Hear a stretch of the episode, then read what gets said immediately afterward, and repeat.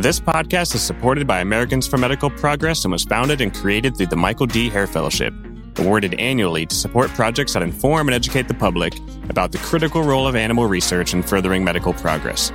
The fellowship honors the late Dr. Michael Hayre, a renowned board certified laboratory animal veterinarian who dedicated his career to scientific and medical advancements and who was deeply committed to animal welfare and advocacy. Hey everyone, and welcome into the June edition of the Lab Rat Chat News Bite episodes. Danielle and I are going to break down some exciting, entertaining, awesome stories for you guys to hear that we have found that have occurred over the last month, um, and then just tell you about some other stuff and probably go off on random tangents as we normally do on Lab Rat Chat News Bite episodes. So thanks for tuning in. We appreciate it. Please go subscribe and rate and review our show wherever you can, iTunes and Spotify. It really helps us out. So if you could do that now, just hit pause, go do that now. That'd be great. Thank you. Um, and then I am finally done with vet school. Have I said that yet on the show? I don't think I did. I don't know, but you're a vet. You're Dr. Yeah. Jeff. Officially. Um, I don't know if how much I will use the, I mean, the whole doc, the doctor title, you know. I think being Dr. Jeff is better than being Dr. Like- Marshall. Yeah, Dr. Jeff know? is better for sure. A little less formal.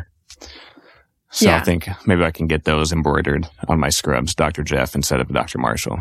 We'll see. Maybe we'll just say my full name Yeah. and not even say doctor. Just say Jeff Marshall, DVM. And then You people can can, pick and choose what they want to call me. And they just want to call me Jeff. Yeah. That's fine. Of course. Um, You've been Jeff so this get- long. Let's right. keep I'm going. getting, I wonder, I just got where I'm going to be working. They, so they're going to embroider my scripts for me, put my name on it and stuff. And they, I didn't tell them about, I wonder if they're going to put Jeffrey on there now, now that I think about it. oh, crap. If they do, whatever. Not the end of the world. Um, anyways, that was random. So, but yeah, so vet school's finally done, graduated. That's in the books. Graduation took a while, longer than I'd hoped. So, The actual graduation or the fact that it took you four Well, years to get there? yeah, the four years obviously did take a while. Looking back, I mean, it didn't, it wasn't that bad. Um, but Flew by for me. yeah, I mean, actually, I'm good. I'm glad the last four years have gone by fast for you. I definitely have more gray hairs than I've had than I had four years ago, Mm. which I mean would just happen with time. But I think vet school, in addition to continuing to add children to our lives, has but do you have a that. receding hairline yet? no. I have a very thick, luscious set of hair. Yeah. Okay. Yeah. See, my husband's hairline is like, it's it's getting pretty rough. The stress of his last four years, just from work and pandemic. That's because I haven't blah. been there like, for entertainment. And he's just like, I man, wish. Jeff were hanging around. He misses Yeah, you. likewise. Um, but yeah, every time I get my haircut, they do point out the gray hairs. Claire, my wife, also likes to point out my gray hairs occasionally. Um, and she has claimed that I have a receding hairline, but I don't think I do. You feel I'm- good I feel it. Confident. I've always had like on the sides, it kind of goes back a little bit, but I have enough hair where it covers it up. And the people that cut my Yeah. hair always tell me that is definitely not receding and that from the looks of it, I'm not going bald anytime soon. And I'd rather have some gray hair than no hair. I'll go with yes. For that. sure. I mean, if you cut it short enough, it's hard to tell that's gray. So there's that. Anyways, getting to, as we talked about on our last episode, the one, the only non five star review we have for the show is uh, a three star review, which is basically three stars because we appear to be unorganized on these shows and not as structured.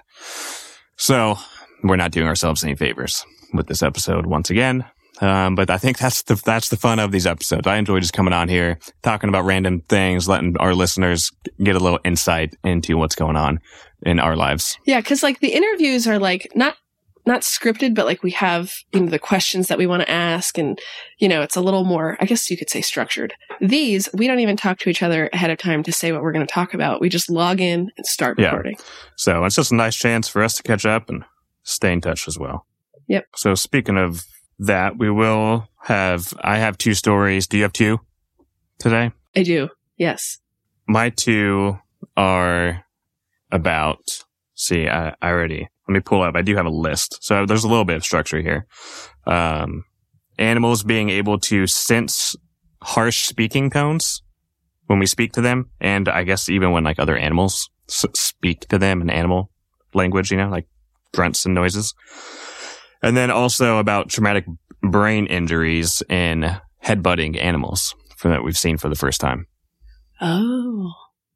Well, I am going to be talking about the Egyptian fruit bat because they have a unique uh, system for echolocation and flight. And then I also am going to be talking about, so this is, it is animal related, but it's also kind of on a tangent. There's a new piece of equipment that doctors have created um, to sort of image the middle and inner ear for people with uh, ear infections, otitis media. But obviously, it's relevant because they, you know, worked with chinchillas on it. But I'll elaborate when I get into that story. Yeah, that's pretty cool. You definitely have a personal Yes. connect, connection there. Only slightly. Jeez. Um, the fruit bats. So those, those are, the fruit bats are like the Ebola reservoir bats, huh? I guess, Oh, I don't know. or at least one of them. Is it fruit bats? I think. But they they're fruit bats. They don't eat. No, they so they eat a lot of. I think they eat fruit and they can carry Ebola virus, and then people will eat the fruits. Sometimes I think they won't like, finish Oh. them all; they'll drop them out the trees and stuff, and then people eat them and get them. That I think that's one route of people getting Ebola. Ebola. Well, you're the vet. I don't know. I mean, you want to know how many days we talked about fruit bats in vet school? Zero. Two. Zero. Oh, So, okay. um, may- maybe we did talk about them if we had during our Ebola lecture. Maybe they came up. If it's even the right bat. There's also like the flying like We fox look it up. bat, right? Which are huge. They don't carry Ebola, though, I think. Um, but the fruit bats, I think, are giant bats. I don't know. Look them up. In the meantime, I'll start with um, Yeah. and you can maybe you can find something and correct me if I'm wrong when you get to that story. All right. But so researchers out of Mount Sinai Hospital, of the Mount Sinai School of Medicine, have seen for the first time there are sign like hallmark signs of concussions and other like head trauma in brains of deceased headbutting animals. So they looked at muskox or muskoxen and bighorn sheep. And so I, I guess they had never seen this before. Um, there's a commonly held belief that ramming animals do not suffer brain injuries. And I, I don't know if it's just because of the anatomy of their skulls and just their general like development and formation of their of their brain and just the skull and the way it, it can protect their brain.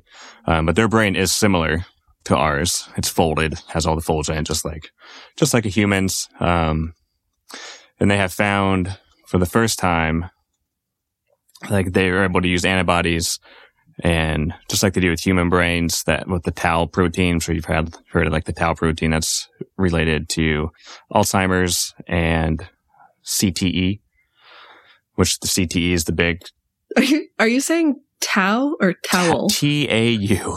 Yeah. It's towel. the way you were pronouncing it sounded like The, towel. the towel. Yeah, no, not not something that dries you off. okay, the tau Yes, towel. T A U. Okay.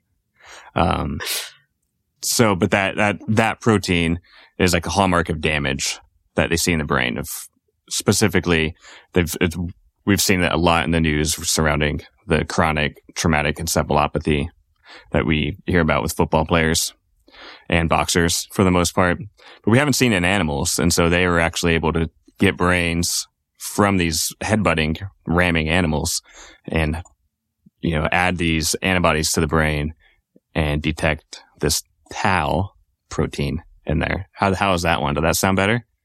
That was better. Yeah. I basically need to start. I need to start Maybe saying. that southern drawl. yeah, it's come out a lot here in Christiansburg, um, but they. Yeah. it's going to get worse in Louisiana. We um, and maybe I just need to start saying towel and just stop before the. It's kind of how it works, you know. Just start saying towel, but stop early. towel.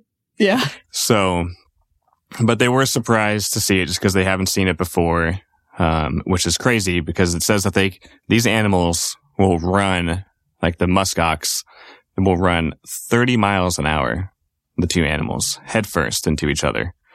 Um, and so the fact that they wouldn't sustain brain injuries, whatever their, whatever, whatever their, like bones, their skull is made out of, We need to just replicate that and put it into helmets, football players. Uh, they just need yeah. muskox helmets is what they need. So Isn't that what the Vikings would wear? potentially, Were the Vikings onto something with those big horned yeah, maybe they knew more than we did. Um, but well, so one interesting and almost kind of contradictory finding that they that they found, which was the opposite of what they had hypothesized. So they also looked at female brains, assuming that they would have less of this tau protein, and they actually had more. Um, so why do the females appear to have more damage than the males?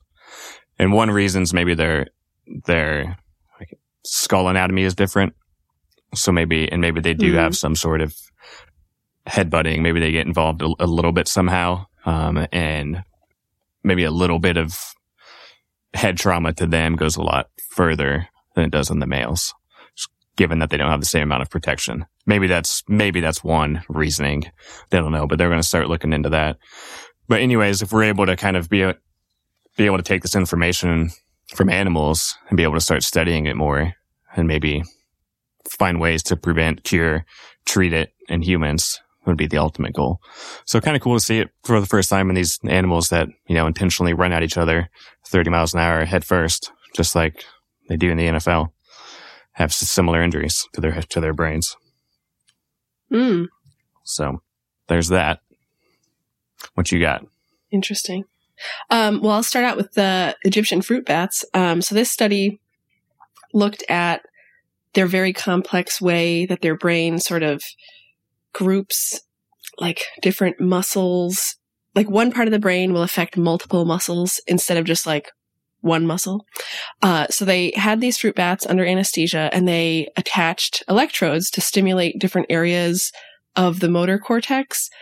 And instead of seeing like, you know, this section will cause a toe to twitch or something, it was causing like multiple muscles and limb movements, like synergistically with each other, if that's the right Yeah, way of saying good. it. Um, yeah, right. So, and they also used their tongues for echolocation, whereas most other bats use their larynx for echolocation.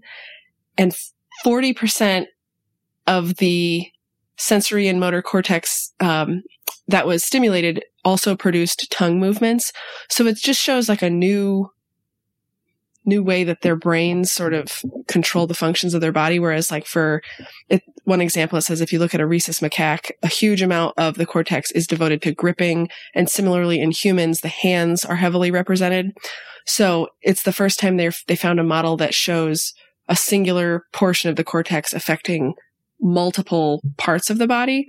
Um, and so it's just it, the brain is such a mysterious place so it just you know they're still doing more research still looking into this but i just thought it was really unique that these little bats are sort of i don't know maybe more advanced in some aspects um, of their brain and there was an interesting fact here and now i can't find it It's okay. We have nothing but time here. i right i just had it up Did you find out if they have the Ebola? Yes. So fruit bats themselves are the presumptive reservoir host for Ebola, not specifically the Egyptian fruit bat, which is what Well, this study is about. Um, well, there's many different types of fruit bats. So, but just the general no prefix fruit bat is the Ebola. Right. Because you have fruit bats and you So have should we call it the Ebola or- fruit bat? Well, I think there's more than one That has Ebola? bat that ha- But that does the Egyptian yeah. fruit bat have carry Ebola? Well, so no, I don't. You know, I'll do a little more research Just- before we. I mean, it's not like they're here and, and we need to worry about it, but just in case. I found my interesting fact that I wanted to say. Um, bats represent a quarter of all living mammalian species, which I just thought was pretty. Say it again. They represent a quarter of all living. Of all living mammalian species. That's a lot. Yeah. And it says this is the first time that the full motor cortex of any bat has been mapped. So that's sort of the uniqueness to, to this study. Yeah. Yeah, bats are pretty cool. Pretty cool animals. I think. When I was in Florida, we had some real tiny bats. Gosh, I don't remember the name of them. I want to say they were like dwarf bats, but maybe that's not the case, not what they were. I was just at an emergency clinic and someone brought them in. They'd found them in their house. But they were, I mean, they, they, Were they injured? Why did they come to a vet clinic? yeah, they were like, eh, they were just like laying in their room, like squeaking, or maybe right outside their house, like laying on the ground. And so the person brought them in and they were like the size of your palm, you know, which I'm like, I don't know if there's any like, and they were kind of like walking around, like looking a little neurologic, which I'm like, uh, neurologic and what? Didn't silence a phone beforehand. Neurologic and bats don't really go well together, considering they're major Some rabies there for you? Yeah, they har- like to harbor rabies, and uh, they. I, I guess they were fine. As like a bat rehabber came and picked them up because none of us knew what to do with them, and so the bat re. They just took them home, I think, and just kind of like tried to nurse them back to health. I don't know whatever happened with them, but they yeah, Okay. in Florida, we had all sorts of. We had owls come in, uh, other wild birds, uh, raccoons on a daily basis, multiple raccoons every day. People bringing them in for vet care. Uh, either vet care or just uh, one of the people there was a wildlife rehabber and they like, knew she worked there. Oh, and so, Like, I don't know how the word got out. That makes a little more so sense. Bring them, bring them out. But a lot of times they either had like okay. suspected rabies or distemper. I mean, there's not much you can do for a raccoon at that point, but she did. She had like, I don't know, 10 or 11 raccoons at her house. She would like rehab and then eventually like let them go. She always had them around. She's like the raccoon whisperer. Okay. So, which was kind of cool. They had gators come in sometimes, like little smaller gators. I don't, I think one had like, was Mhm. burned or something somehow. So I, I don't know. That was, I don't know. I didn't get to see a gator while I was there. I was hoping I did, but I didn't. So, anyways, was that all you got about the bats and their echolocation Yes, yes, and brain stuff? Cool. Yep. Um, the one that I have is we've talked about animal emotions a little bit on this show before. I know you had a story about it at one point where you talked about it. Yeah. And this one is out of the University of Copenhagen. And they looked at, they took horses, pigs, and then it specifically says wild horses, which I guess there are like Asian wild horses in zoos, which are technically wild. But people here, like in North America, we talk about wild horses, like especially like in the Outer Banks of North Carolina and stuff. But none of the horses in the U.S. are wild horses. Technically, they're all feral horses. They're all domesticated at one point, and then have been like released or have allowed to get out and then breed in the wild. But they're not technically wild. Wild means never domesticated. So just You're being very technical yeah, right well, now. that's just what it is. They're not technically wild. They're feral. Um, which people are, I don't know. I think people have like a negative, like, relation to the word feral. You hear like feral When you think of like a feral cat, you're like a street cat. And I don't think of like a horse doing like gangster stuff in an alley. no, they're just like out being in the, like in the feral, you know? desert, out on the beach doing it. But they are doing doing gangster Yeah. horse stuff. for sure. Okay. Um, so Eating grass. Yeah. yeah, yeah, all that grass on the beach. No, but there is in the Outer Banks. There's quite a bit. I've never gone down and see him. I've always wanted to, but I never, never got around. I've been to Chincoteague. Say that again. I've been to Okay. Chincoteague. Did you see him? It's in Virginia. Yeah. no, it's actually it's actually where my husband proposed to me. Yeah. Was He knows I like he tame horses. a feral horse and like like get up on it and then ride down the beach? If only he did. Just lassoed it on the beach, hopped on, and rode down with the with the ring. That would that would have made the cowboy Now we story. know Nope, why. Yeah, I Now we know why he said yes. All right. nice. Um, so they took these animals that were, they took them either either privately owned horses or from like a research station is where they got the pigs, um, or they went to the zoos in Switzerland and France for their wild horses, which I guess I guess we actually can call them wild horses, and they got wild pigs or wild boars, and they used animal sounds, which I guess they took from a library where they have like a previously already established like an emotion valence to these animal sounds with, with like both positive and negative valences to them. And then, um, and then they took these animal sounds and human voices, which were both negative and positive, and they played them hidden through speakers. That way they actually couldn't see like the, the human or the animal. They just wanted to know if they could hear the sound. And so they had very high quality speakers to do so, so that they actually heard like accurate frequencies of the sounds. And then they played either the positive or negative sound. And then they would pause it and play like the, the opposite one and see how they would respond. And they would actually see the animal's behaviors, whether like ear pins back or they, or they like you know, tuck their tail or duck down or whatever you might see like in, in dogs, dogs and cats. Obviously it's not all the same and horses and pigs, but a lot of them are, are still the same. And they would actually, when they played the sounds, the animals would like automatically without, they were just standing there. If they heard a negative sound, they would like automatically respond in like a negative way. Like sometimes they'd be frightened. Um, and all of the animals would explain this except wild boars. So I guess wild boars don't really care. Um, for the most part. Wild boars are like badgers. Yeah, they didn't care about the negative sounds. I think they still did respond to like positive sounds where they would kind of like look up, like perk up, the ears would go up. Um, which, you know, so there's still lots of like research here to do. The whole purpose of their, of their study is they want to know if animals have like an emotional component to them um, and in their behavior and whether or not they have some sort like anything in like the empathy category. So they're going to continue to study sounds and animal research and they clearly are able to demonstrate, I guess, for the first time that animals will respond accordingly to just simply how you talk to to them, whether it's in a positive or negative way. And they, they have a bunch of different reasons for it. Um, a lot of it is just domestication that animals over the years have kind of learned through close contact with humans, like our own, our own yeah, behavior, how we respond. Bad.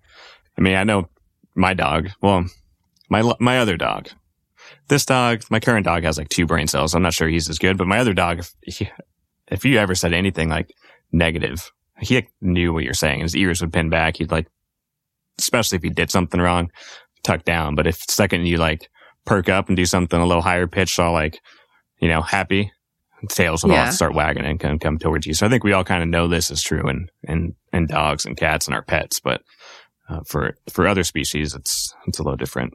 So interesting for wild, wild wildlife. Yeah, for sure. So if you see wildlife, um, be yeah, nice. Be nice especially if it's like a wild boar or something that may want to come at you. Because he don't care bear. if you're mad. So maybe if you start you talking nice, nice, like, hey, you know, don't eat hey, me. Don't, Mr. Boar. You know. Yeah. So try that first if nothing else works. Talk, talk nice. Then yeah. Then run. All right. Cool. Awesome. Okay. So my last story has to do with otitis media or ear infections. And for those of you who know me, know that both of my children have recurrent, one had acute, the other had chronic ear infections, both have tubes. It's been like, I don't know, I'm always doing research on this. I always want to learn more. It just drives me nuts that some kids have this issue that will affect them and other kids never get an ear infection. Just blows my mind.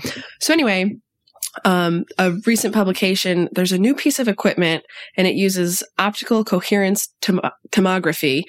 And it's sort of like an inner ear portable imaging piece of equipment that they used originally used with chinchillas because chinchillas are the best model for inner ear research based on you know human um, anatomy very similar anatomy um, so this group has a like one is on a cart and the other is like a suitcase size, like portable imaging piece of equipment. And it's just like that little otoscope that goes in your ear to look. But right now, when kids are being diagnosed, they look in the ear, they look at the membrane, the tympanic membrane just to see if there's infection right behind it. But this imaging equipment can go deeper into that inner ear canal and see, you know, is it just fluid? Is there a biofilm? And you get this the article i found has really cool like images that kind of show what the machine will pick up and it would be really cool if this takes off and can become sort of mainstream because a lot of times an ear infection can be deeper in the ear and you might only see like clear fluid at the eardrum Um, and the doctor might say, well, let's wait a little bit and let's see if it'll clear up or let's try this, let's try that. To just have an imaging piece of equipment that can take a picture deep throughout the ear and give you way more answers on what's going on. And it might even help speed up getting the referral to the ENT to get the ear tubes if you can kind of prove more definitively that it's not just fluid that's left behind after a first ear infection. There's still infection. It's just deeper in the ear and I can't see it, you know, just with looking through the otoscope. Um, so I am fairly excited about this. Again, both of my kids now have ear tubes, but ear tubes are not forever. They fall out and then like my son, his first set fell out and then two weeks later he had another ear infection and you kind of have to wait to see what's going to happen before you get referred back to the ear, nose, throat specialist. Um, so I would personally like to thank all the chinchillas that had ear infections and you were used to kind of perfect this piece of equipment. And they do say there's still more that can be done. Um, you know, obviously it would be ideal to make the piece of equipment smaller instead of having a big cart on wheels. But I think in the future, this can only mean amazing things for kids and adults, of course. But I just think about little kids with ear infections and it's just the worst. So for all you parents out there who listen and have had a kid with an ear infection, you know that it is not pleasant. And it would just be nice to have a quicker, more conclusive imaging diagnosis. Yeah, I, I think, think, it sounds, I mean, I, luckily we have been fortunate enough to not have to deal with this. Yeah, you're one of the families that's lucky. I don't know why my kid, like, I don't know yeah, what I did so, when I was growing them. it would be so frustrating. You have to like go through this process of like, let's try this antibiotic, see if this works. Doesn't work. Let's try this antibiotic for, uh, you know, a couple weeks and see if this one works and doesn't work and then just to get the referral when it's like, well, if you've you've had a kid, you have another kid, it's the same exact thing. Like, can we just jump forward to the tubes and get relief quicker? Like, not just for the child's sake, but for the parents' sake, so they can sleep, um, and then everyone's happier. Well, so the a story I'll tell about my oldest son when he was a baby, he would get an ear infection. We'd put him on an antibiotic. We'd go back to the doctor for a follow up. They would say, Oh, the infection's gone, but there's still some fluid that's hanging around. So let's just give it a few more weeks to see if the fluid will dry up. But within those few more weeks, an infection would start again. And it was this nonstop going back to the pediatrician's office. And once we got the ENT referral, there was a three month wait period. So for like six whole months, it was like antibiotics, we would get clear fluid. A few weeks later, another infection. And this equipment that they're working on or have worked on, um, like this could possibly show that it's not just clear fluid in that canal. There's an infection deeper in the ear that your eye can't see. And maybe that would have sped up getting the referral because we wouldn't have had to wait for the infection to keep reaching the eardrum for the doctor to visibly be able to see. Um, yeah. So this actually does some see behind the eardrum. It goes, yeah, it images deep, um, deep into the ear canal. And, you know, the article is kind of cool. I can probably pull some screenshots and post it on Instagram or something once, um, this episode's out. Cause I don't know, just based on my personal experience, I just am very excited about this piece of equipment for future kids to be able to get hopefully quicker relief because the story of my daughter, she got her first ear infection and she was on five different antibiotics back to back to back to back. Absolutely nothing got rid of the infection. Like it didn't even go down to just being clear fluid. Like we would go back to the doctor every week because she was still miserable. Um, you know, up all night, couldn't sleep, in pain, pulling on her ears. Just it yeah, was, it's awful. It was a very yeah. long month. Um, and no antibiotic was doing anything. Like there, like the doctors, she saw, I think, four different doctors just because the practice happened to have like our doctor was on vacation or something. So like four different doctors looked in her ears and were like, if you hadn't told me she's already been on antibiotics, I would have just assumed this was her first visit because the eardrums are bulging. So by some crazy miracle, when I called, we have a couple ENT offices in our area and I called one of them after we got the referral and I said, you know, I need an appointment for my daughter. They said the caller before me had canceled an appointment two days out and said they could give me that appointment. And that is unheard of because there's like a three month wait to see ENTs around here. So I got in right away and the surgeon looked in her ears and felt so bad for her. We got her on the surgery schedule for the following week. And he said when he made the incision to put the tube in, one of her ears, like it was under so much pressure that it exploded back out. Oozing out right away, just pouring out. Yes. Yeah. And he said he was so happy he got the tubes in. She's much happier. Yeah. so anyway, those are my personal stories venting about kids with ear infections, but I feel like this piece of equipment is super exciting. Yeah. And thank you to the yeah, chinchillas. No, that's awesome. We'll have to get some pictures of what the images look like inside of the ears up on Yeah. social media for people to check out. And I, I mean, like I said, luckily I've been fortunate not to have to go through ear tubes. But so when they do the procedure, like, do they ever, like, once they kind of make their incision through the, the tympanic membrane and all this fluid comes out, do they, do they, at that point, they continue antibiotics? Like, do they culture that material to then figure out So what it's susceptible to? They don't culture Yeah. it. So they they poke the hole, they flush it out, they insert the tube, they fill it with antibiotic drops instead of like a systemic oral antibiotic. And then they pack it with, not pack it, they put little bits of cotton in their ears just because the drainage immediately after surgery is bloody and gross. Um, but when they're in recovery, the little cotton pieces fall out. And then you just do eardrops for three or four days. Um, and then you go back for another follow up just for them to see that the ear tubes have healed. Yeah. Yes, yes. and yes, sorry. Um, because they're also concerned about like they stay in biofilms for- and stuff, right? It's one of the, like in dogs, there's like biofilm buildup, and then Yeah. antibiotics can't work if there's biofilms there. So I guess maybe the, the Right. flushing and everything gets all that out of there. Yes. And I will say the ear that exploded on the doctor, he said that one was really bad. That one actually continued draining some of the nastiest stuff for like five days. So I had to keep doing the drops on that ear for even longer. And it's all a little bit satisfying if you're into like watching like Dr. Pimple Popper I'm and that sort of thing. But it's also your little kid and you're like, oh gosh, I can't believe they're going through I know, this. yeah, sucks. I mean, it's got to feel great. It's got to be the greatest feeling, like when Yeah. all that stuff starts coming Just out, relief. just instant relief. Yep. Because we would, as adults, Mhm. we would all be like, we wouldn't even get out of bed if we had that much pressure inside our ear. You know? That's what the surgeon said because my daughter was, you know, smiley and giggly and happy before surgery. And once after he came out of surgery, he goes, I cannot believe how happy she was with the level of pressure in her head. He goes, an adult would be hiding in their bed with their head under a pillow, crying, you know, going to the ER. And I was like, oh, my poor little Right. girl. Yeah, I know it's awful. Same thing with like our. I mean, obviously not not our children, but but our four legged pet children. Like when they like Mhm. when they have eye issues and like for like when they have high intraocular Yeah, pressures and and, stuff even- and glaucoma, and we would Yeah. we would not get out of bed if our eyes were at the pressures that they are that theirs are at, or their chronic ear infections. We're like, you know, when we don't, they're just shaking their head, and we're like, yeah, whatever, it's no big deal. Yeah, it's definitely very Yeah. very painful. They just have a higher pain tolerance than we do. And so do kids. Yep. So, anyways, um, hopefully this technology makes its way to every practice everywhere so kids can get Yeah, treated faster. yeah. And so, And adults, but, you know, personally, I just mean, worry the about the most little part. kids, but adults too. yeah, I mean, I guess I don't really hear of too many adults having, you know, a chronic ear it's, infections. it's more but, rare. um, Yeah. Yeah, I guess for adults too, but I think this is di- directed more towards, towards children, especially because they can't talk, you know, they can't tell us, they can pull on their Yeah. ears, but not all of them even do that. And so being able to find Yep. that fluid and be able to visualize there's infection and then treat it and get tubes in and all that stuff. Well, be great. So, Exactly. cool.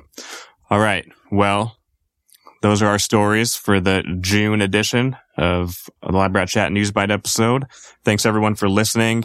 Um, again, just go, you know, rate and review on Spotify or iTunes or wherever you can.